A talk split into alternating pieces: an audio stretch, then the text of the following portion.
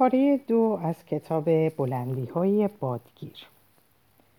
دیروز بعد از ظهر هوا سرد و محالود بود. با خود فکر می‌کردم بهتر از کنار بخاری اتاق کارم بنشینم و برای رفتم به واترینگ واترینگ هایتس بیهود خود را گرفتار دردسر دردسر رد شدن از میان گل و خار و خاشاکی بین راه نکنم. در حالی که دو دل بودم از پلکان اتاقم بالا رفتم و در آنجا دخترک خدمتکار را دیدم که مشغول مرتب کردن بخاری است و فضای اتاق را ذرات دود و خاکستر پر کرده. پس از دیدن این منظره بیدرنگ برگشتم و تصمیم گرفتم به دیدار صاحب خانه بروم کلاهم را برداشتم و به راه افتادم و پس از چند کیلومتر راهپیمایی به در باغ آقای هیتکلیف رسیدم. و درست در همان موقع ریزش برف شروع شد. در بالای تپه هوا بسیار سرد بود و زمین از یخ تیره رنگی پوشیده شده بود. از وزش باد و بوران بسیار باد و بوران بسیار سرد همه اعضای بدنم میلرزید. چون قادر نبودم چفت و کلون در ورودی باغ را باز کنم از روی نرده به دان سو پریدم و دوان دوان از میان سنگ فرش باریکی که دو طرفش را بوته های حرزه خار توت احاده کرده بود. گذشتم و خود را به در ورودی امارت رساندم. در بسته بود و من آنقدر آن را کوفتم که بندهای انگشتم به سوزش افتاد و سگهای درون امارت پارس سر دادن. با خود گفتم بدبختا حقشونه که کسی سال تا سال به دیدارشون نره. لاقل من روزها در منزل در منزلم را به روی کسی نمیبندم. در هر صورت من که از رو نمی‌روم و هر طور باشد وارد خواهم شد. پس از آن دستگیره در را گرفتم و به شدت تکان دادم. پس از چند لحظه جوزف با آن قیافه عبوس و منزجر کننده خود سرش را از پنجره گرد انبار علوفه بیرون آورد و فریاد زد اینجا اومدین چی کار؟ ارباب در حیات عقب امارته. اگه می‌خوایم باهاش صحبت کنیم باید از اون ور بریم. با صدای بلندی که آمیخته به خواهش بود پرسیدم آیا کسی داخل امارت نیست تا در را باز کند؟ هیچ کس غیر از خانم نیست. اونم اگه تا شب اینجا وایسین در رو باز نمی‌کنه چرا؟ نمی‌تونی به جای به خانم خبر بدی مهمون اومده؟ نه من تو این کارا دخالت نمی‌کنم یوزف پس از گفتن این جمله سرش رو به درون برد. در این موقع ریزش برف شدیدتر شده بود. می‌خواستم باز در بزنم ولی در همین لحظه مرد جوانی که کت بر تن نداشت و چنگال دو ای را بردوش گرفته بود و سمت حیات خلوت امارت ظاهر گشت و با آنکه چند قدمی از من فاصله داشت مرا صدا زد تا به دنبالش بروم. پس از گذشتن از رقص شویخانه و محوطه سنگ فرشی که شامل انبار زغال تلمبه آب و کبوترخان بود سرانجام به همان اتاق بزرگ و روشن و گرمی که دفعه قبل نیز در آنجا از من پذیرایی شده بود وارد شدیم. درون بخاری آتش گرمی میسوخت و شعله های آن فضای اتاق را به وضع جالبی روشن میساخت. نزدیک میزی که روی آن بسات شام مفصلی چیده شده بود چشمم به خانومی که جوزف می‌گفت افتاد و از دیدارش بسی شاد شدم. به علامت احترام و ابراز آشنایی سری فرود آوردم و منتظر ماندم به امید آنکه مرا دعوت به نشستن خواهد کرد. ولی وی همانطور که روی صندلی نشسته بود ساکت و بی حرکت بر جای ماند. برای اینکه سکوت را شکسته باشم گفتم چه هوای بدی است. خانم هیتکلیف مثل اینکه خدمتکاران شما اصلا گوششان به در بدهکار نیست. من پس از مدتی در زدن موفق شدم آنها را خبر کنم. اصلا دهانش را باز نکرد. من به صورتش خیره شده بودم و او نیز همانطور خیره مرا مینگریست. چشمانش را با نگاهی سرد و بیاعتنا و با حالتی که فوقالعاده ناراحت کننده و نامطبوع مینمود به رویم دوخته بود. آنگاه مرد جوان با درشتی و ناهنجاری گفت بنشینید ایشان حالا میآیند. اطاعت کردم و روی صندلی نشستم. سینم را صاف کردم. و جنو همان سگ ماده ای را که بار اول دیده بودم و این بار به علامت آشنایی دومش را تکان می‌داد صدا زدم. چون به طرفم آمد گفتم چه حیوان قشنگی خانم آیا بچه هایش را نیز نگه خواهید داشت؟ اینا مال من نیستن. میزبان نامهربان من این کلمات را به لحنی گفت که حتی خود آقای هیتکلیف نیز بدان زنندگی جواب نمی‌داد. سپس به یکی از صندلی ها که رویش حیواناتی شبیه بچه گربه دیده می‌شد اشاره کردم و پرسیدم آه پس شما به آن حیوانات علاقه مندید اینطور نیست؟ با لحن تحقیرآمیزی جواب داد واقعا که باید به آنها علاقه هم بود. وقتی بار دیگر متوجه صندلی شدم دریافتم که متاسفانه آنچه خیال می‌کردم بچه گربه باشد چند خرگوش مرده بیش نیست. برای اینکه خودم را از تک و تا نینداخته باشم سینهام را صاف کردم و صندلی را جلوتر کشیدم تا به بخاری نزدیکتر باشم. و در همان حال بال دیگر درباره بدی هوای بیرون اظهار نظر کردم. شما نباید در چنین هوایی بیرون آمده باشید. میزبانم در میان گفتارش از جا بلند شد و دستش را به طرف سر بخاری دراز کرد تا یکی از قوطی در نقش و نگار چای را بردارد. قبل از از جایش بلند شود می توانستم ترکیب قیافه و اندامش را به خوبی تشخیص دهم. ولی آنگاه که او برخاست توانستم صورتش را ببینم. زنی میان باریک و ظریف بود و به خوبی پیدا بود. اندکی زمانی بیش نیست که دوران دختر بچگی را پشت سر گذاشته. اندامی عالی و خوشریخ داشت. و صورتش بسیار زیبا و جذاب می نمود. حلقه های موی بور مایل به طلایی روی شانه های ظریفش آویزان بود. چشمانش اگر نگاه این چشمان اندکی مهربانتر و دوستانه تر بود به راستی بیچاره کننده می شد و کسی تا به نگریستن در آنها را نمی آورد. خوشبختانه برای دل عاشق پیشه و حساس من در آن نگاه ها جز حالتی آمیخته به تحقیر و ترحم چیزی خوانده نمی‌شد ولی چنان نگاههایی از آن دیدگان زیبا بعید می نمود. چایدان از دسترس او دور بود. لذا حرکتی کردم تا در برداشتن آن کمکش کنم ولی او رویش را به طرف من برگردان حالت پرخاش و عطابش در آن لحظه شبیه گدایی بود که کسی خواسته باشد وی را در شمردن سکه های طلایش کمک کند. به کمک شما احتیاجی نیست. خودم می‌تونم بردارم. با دست بچگی جواب دادم خانم ببخشید خیلی معذرت می‌خوام سپس پیشبندی روی لباس تمیز و مشکی خود بست و همچنان که قاشق چایخوری را پر از چای کرده و بالای قوری نگه داشته بود از من پرسید آیا شما را برای صرف چای دعوت کردن؟ با کمال میل یک فنجان چای صرف خواهم کرد پرسیدم آیا شما را برای صرف چای دعوت کردند؟ در حالی که تبسم خفیفی بر لب داشتم جواب دادم نه. مگر اینکه خود شما اظهار لطفی بفرمایید. قاشق چای را درون چایدان خالی کرد. در آن را بست و چایدان را سر جایش گذاشت و خود با حالتی که رنجیدگی خاطرش را نشان می‌داد دوباره روی صندلی نشست. بر پیشانی زیبایش چینهایی ظاهر گشت و لبان گلگونش جمع شد. در آن حال شبیه کودکی بود که بخواهد گریه سر دهد. در این اسنا مردک جوان بالاپوش ژندهای روی دوش خود انداخت و در گوشه نزدیک بخاری نشست. ولی در همان حال از گوشه چشم مرا نیز زیر نظر داشت. در نگاهش چنان حالتی خوانده می‌شد که گفتی با من پدرکشتگی دارد. من در این اندیشه بودم که آیا وی یکی از خدمتکاران یا یکی از افراد خانواده است.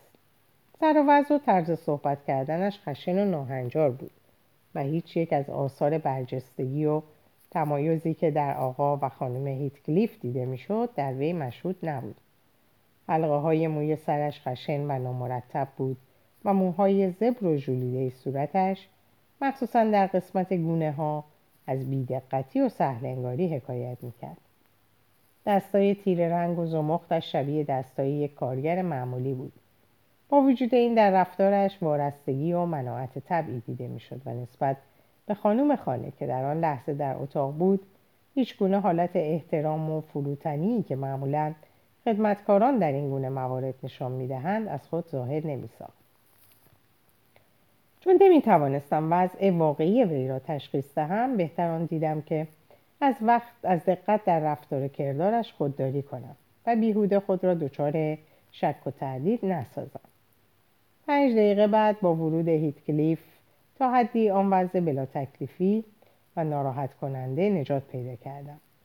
آنگاه با صدای بلندی که تا حدی گواه شوق و علاقه هم بود گفتم می‌بینید آقا همانطوری که قول داده بودم آمدم و گمان می‌کنم اقلا تا نیم ساعت دیگر به علت بدی هوا نتوانم اینجا بروم. و البته این در صورتی است که اسباب زحمت شما نباشم در حالی که دانه های برف را از روی لباس میتکان گفت نیم ساعت گمان می‌کنم میل دارید در میان این برف و بوران تند هواخوری کنید هیچ می‌دانید که ممکن است در بین راه گم شوید و در یکی از های این ناحیه فرو روید اهالی این قسمت که به جاده آشنا هستند باز هم غالبا در چنین هوایی راه خود را گم می کنند. این رو هم بدانید که به این زودی ها هوا بهتر نخواهد شد. شاید موثر باشد یکی از خدمتکاران شما به عنوان راهنما همراه من بیاید و شب را هم در گرینچ بماند. آیا می توانید کسی را همراه من بفرستید؟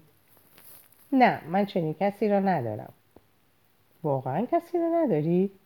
پس لازم است من به خودم اتکا داشته باشم عجب هیتکلیف سپس رویش را از من برگردان و متوجه زن جوان شد و در همان ضمن از جوانک ژنده پوش پرسید تو چای درست می‌کنی؟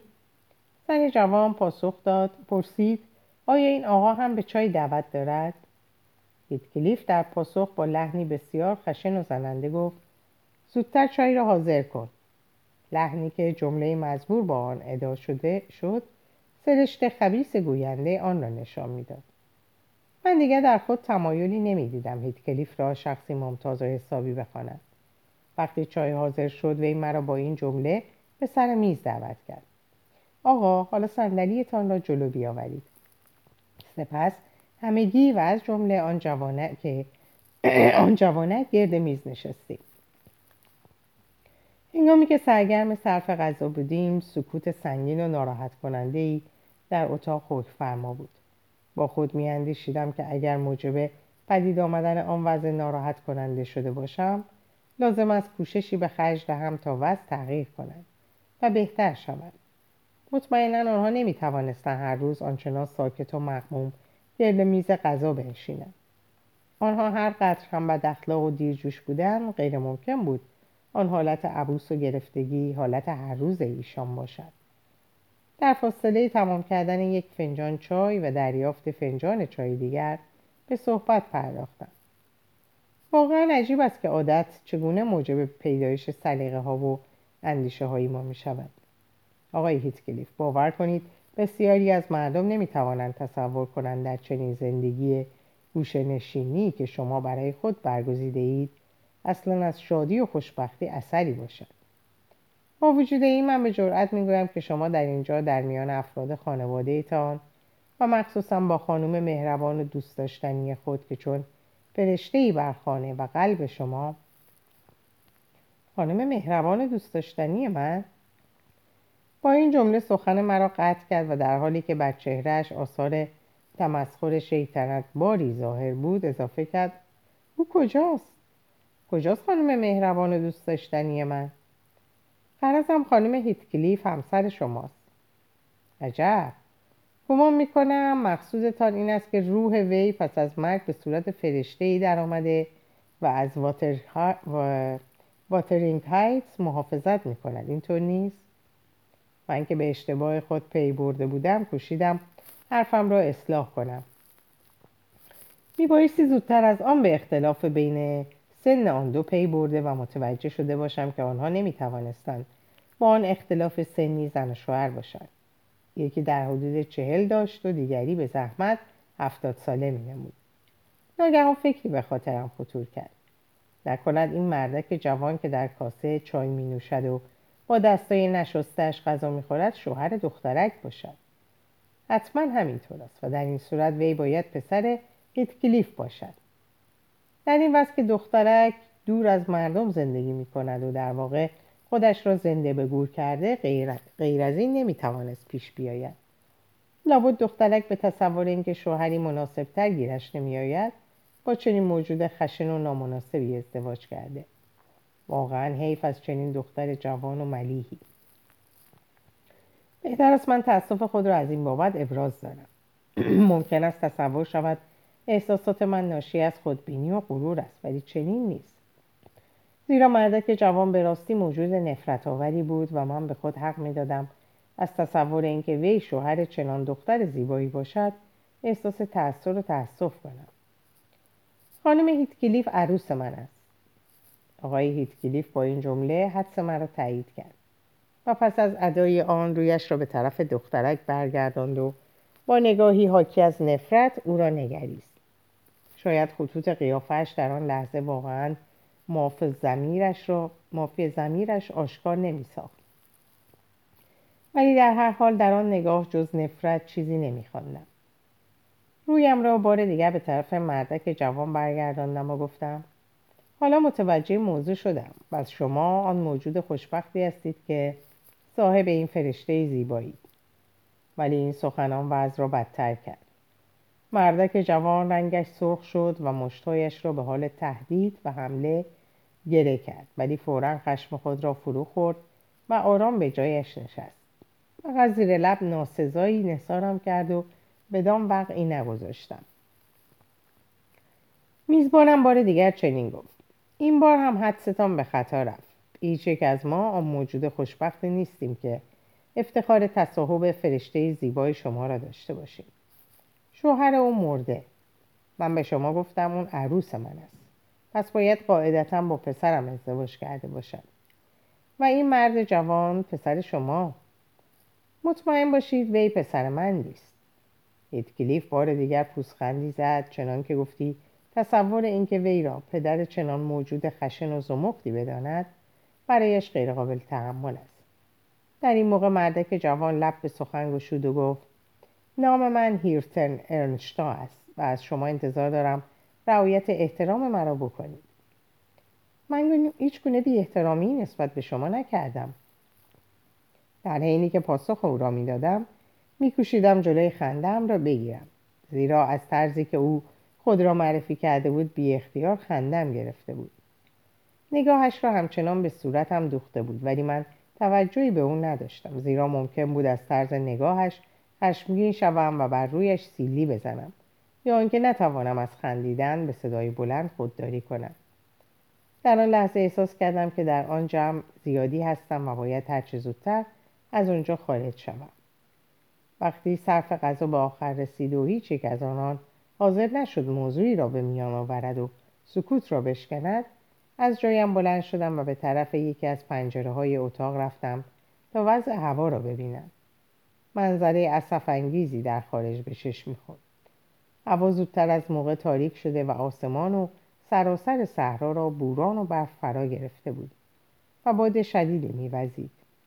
با صدای بلندی که آمیخته به ناله و شکایت بود گفتم گمان نمی کنم در این هوا بدون راهنما برایم میسر باشد به منزلم برسم.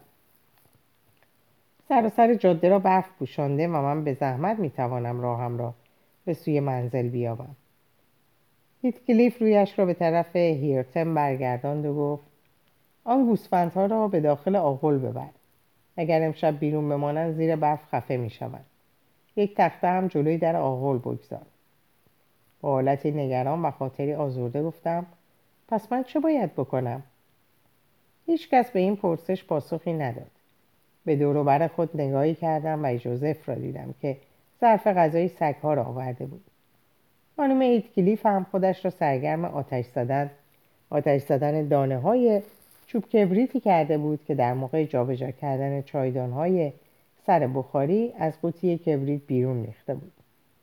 جوزف پس از اینکه غذای سگها را جلوی آنها گذاشت نظری به اطراف اتاق انداخت و با همان لحجه شکسته بسته خود گفت من تعجب می‌کنم شما چطور می‌تونین هنوز اینجا وایسین؟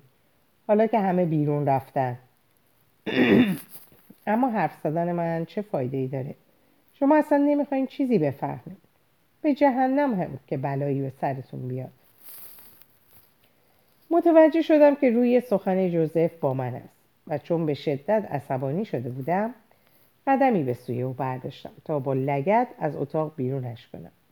ولی خانم هیتکلیف به موقع جواب جوزف را داد و مانع از اقدام من شد.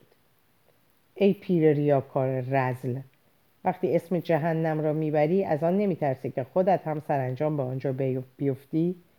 به تو تذکر میدم که دیگر مرا عصبانی نکنی وگرنه بلایی بر سرت خواهم آورد که خودت حس کنی. در اینجا خانم هیتکلیف کتاب تیر رنگی را از قفسه جای کتاب بیرون آورد. دوباره رو به جوزف کرد و چنین ادامه داد. یوزف متوجه باش که من به تازگی در جادوگری خیلی پیشرفت کردم و به زودی قادر خواهم بود هر کاری بخواهم انجام دهم. آن گاو قرمز رنگ به طور اتفاقی نمرد و روماتیسم تو نیز علت دیگری دارد و تو بیهوده آن را به پای تقدیر می‌گذاری. اوه ای موجود خبیس پیرمرد نفس زنان ادامه داد. خدا ما را از شر شیطون مسوم بدارد. برو پیرمرد گمراه لعنتی. زود گورتو گم کن. وگرنه تو رو به عذاب سختی دچار خواهم ساخت. و هر کسم بخواد دخالتی بکنه سزاشو خواهم داد. زود باش. از جلو چشم دور شو. در آن لحظه جادوگر کوچک به حالتی شیطنتبار تبسم کرد و در چشمان زیبایش آثار نیشخند و استهزایی پدیدار شد. یوزف نیز ترسان و لرزان در حالی که زیر لب می‌گفت ای موجود ملعون خبیس از در خارج شد به خاطرم چنین خلوق خطور کرد که رفتار دخترک با پیرمرد شوخی حراسناکی بود و وقتی با وی در اتاق تنها ماندم کوشیدم تا توجه او را نسبت به وضع رقتبار خود جلب کنم. ملتمسانه گفتم خانم هیتکلیف از اینکه مزاحم شما میشم معذرت می‌خوام. می‌دونم با وضعی که در این خانه حکم فرماس حوصله خوشخلقی و ملایمت برای شما نمیمونه. ولی اطمینان دارم آدم مهربون و خوشقلبی هستید لطفا چند نشانی کوچک از وضع جاده به من بدهید تا بتوانم به خانه بازگردم. من الان هیچ یادم نیست چگونه باید راهم را پیدا کنم. از همون راهی که آمدید بازگردید. خانم هیتکلیف پس از پایان این سخنان روی صندلی نشست و کتابی را روی زانویش باز کرد و سپس در دنبال صحبت خود افزود البته این نصیحت مختصری است ولی غیر از این نمی‌توانم به شما راهنمایی دیگری بکنم در این صورت اگر بنویسید جسد من در یک از گودال ها گودال های پر از برف و باطلاق های بین راه پیدا شده آیا وجدانتان شما را سرزنش نخواهد کرد از اینکه در این میان شما هم تا حدی مقصر بوده اید؟ چه انتظاری از من دارید؟ من که نمی‌توانم همراه شما بیایم. در اینجا نمی‌گذارم تا نزدیک دیوار باغ هم بروم. شما؟ نه به هیچ وجه حاضر نخواهم شد در چنین هوایی. به خاطر من حتی پایتان را از آستانه این اتاق بیرون بگذارید. فقط از شما خواهش می‌کنم بگویید از چه راهی باید به منزلم بروم. نه اینکه آن را نشانم بدهید.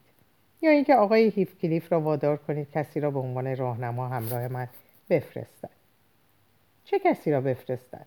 در اینجا به جز خودش و من جوزف و ارسا و زیلا نیز هستند. کدام یک را می‌گویید؟ به عنوان راهنما همراه شما روانه کنند. آیا از کاربران مزرعه کسی اینجا نیست؟ نه فقط همینها که اسم بردم در این خانه هستند. پس از این قرار من مجبورم امشب را اینجا بمانم.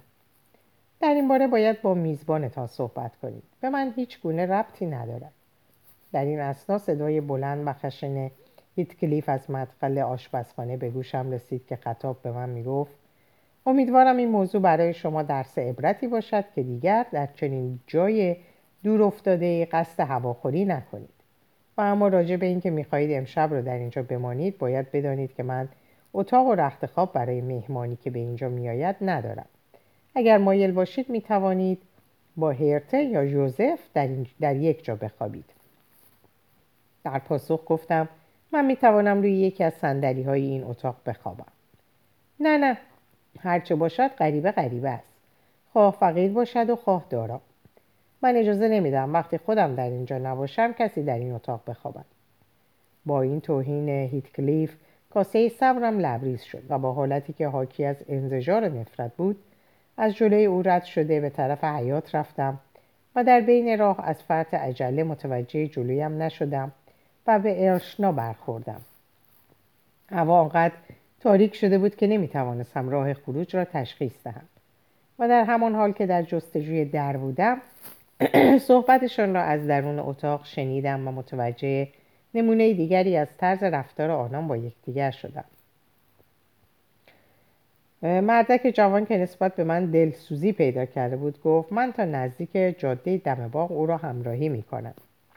هیتکلیف که نمی‌دانم اربابش بود یا با وی نسبتی دیگر داشت در جواب بانگ برآورد و گفت تو به همراه او تا جهنم برو. اگر تو بروی پس چه کسی مواظب اسبها خواهد بود؟ در این موقع خانم هیتکلیف با لحن مهربان و آمیخته با دلسوزی که بیش از حد انتظار من بود گفت جان یک آدم اهمیتش بیشتر از آن است که یک شب از مواظبت اسبها قفلت شود. بالاخره یک نفر باید به همراهش برود و او را راهنمایی کند. یرتن با خشونت گفت به تو مربوط نیست بهتر از ساکت شوی. حالا که اینطوره امیدوارم روح او پس از مرگ تو را آرام نگذارد.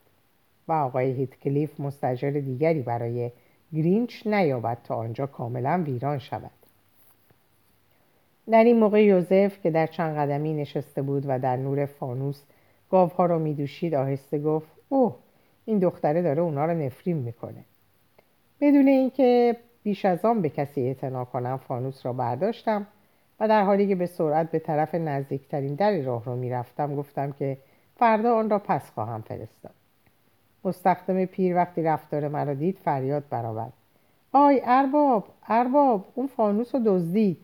اوه سگا بگیریدش نذاریدش در بره. به محض اینکه در کوچک رو باز کردم دو سگ و حتی پشمالو به سویم پریدن و مرا بر زمین انداختن.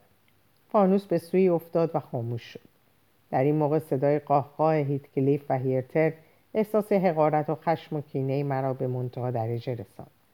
خوشبختانه سگها خوش داشتم بیشتر باغ کنم و مرا بترسانم و قصد پاره کردنم را نداشتم. من هم همانطور بی حرکت روی زمین و زیر دست و پای آنها دراز کشیده منتظر بودم تا صاحب بدجنس و خبیس آنها سر میل بیاید و مرا از جنگ جنگشان نجات چنگشان نجات دهد. پس از آن ترسان و لرزان و در حالی که کلاه از سرم افتاده بود به میزبانان بیشرم خود دستور دادم بگذارند بروم زیرا نمی‌خواستم حتی یک دقیقه هم در آنجا بمانم. بر اثر خشم و عصبانیت و برخورد با سگها دماغم خون افتاده بود. صدای خنده هیت کلیف بلندتر شد و از شنیدن آن کفرم بالا آمد و او را بیشتر سرزنش کردم. نمی‌دانم اگر در آن هنگام کسی به داد من نمی رسید پایان ماجرا به کجا می انجامید ولی خوشبختانه در همان موقع یک نفر دیگر از ساکنین خانه که از من عاقلتر و از میزبانم مهربانتر بود به یاریم شتافت. این شخص زیلا خدمتکار تنومند منزل بود که وقتی نزدیک شد ببیند چه خبر است مرا در آن حالت دیده و به خیال آنکه کسی مرا کتک زده چون جرأت نمی‌کرد. با اربابش پرخاش کند رو به سوی مردک جوان کرد و با خشونت و سرزنش فراوان گفت باری کل آقای ایانشا چشمم روشن. دیگه چه کارا که نمی‌خوایم توی این خونه بکنیم؟ راستی خیال دارین توی این خونه آدم بکشین؟ من از اولم می‌دونستم این خونه جایی من نیست. اوه تو رو به خدا ببین بیچاره رو به چه, چه جوری اذیتش کردن. بیاین بریم. شما نباید اینجوری اینجا خارج شید. حالا سرتون رو بالا بگیرین که خون بند بیاد تا من یه کمی یه فکری به حالتون بکنم. پس از گفتن این کلمات ناگهان لیوانی آب سرد به صورتم پاشید. آب بسیار سرد بود و از یقه لباس به درون پیراهنم رفت و مرا به لرزه انداخت. سپس مرا به درون آشپزخانه راند. در همان حال آقای هیتکلیف نیز به دنبال ما وارد آشپزخانه شد. دیگر از خنده و مسرت موقتی در چهرهش اثری دیده نمی‌شد. زیرا دوباره همان حالت خشونت و خشکی عادی خود را باز یافته بود. فوقالعاده ناراحت و کسل شده بودم و سر و پایم از سرما و عصبانیت میلرزید. بدین جهت ناگزیر شدم آن شب را به هر ترتیبی که بود در آن منزل به سر برم. آقای هیتکلیف سپس به زیلا دستور داد لیوانی براندی برایم بیاورد و خودش از آشپزخانه بیرون رفت. زیلا در حالی که از وضع ناگوار و تأثیرآور من اظهار نگرانی می‌کرد و مرا دلداری می‌داد لیوانی براندی برایم آورد که پس از نوشیدن آن حالم خیلی بهتر شد.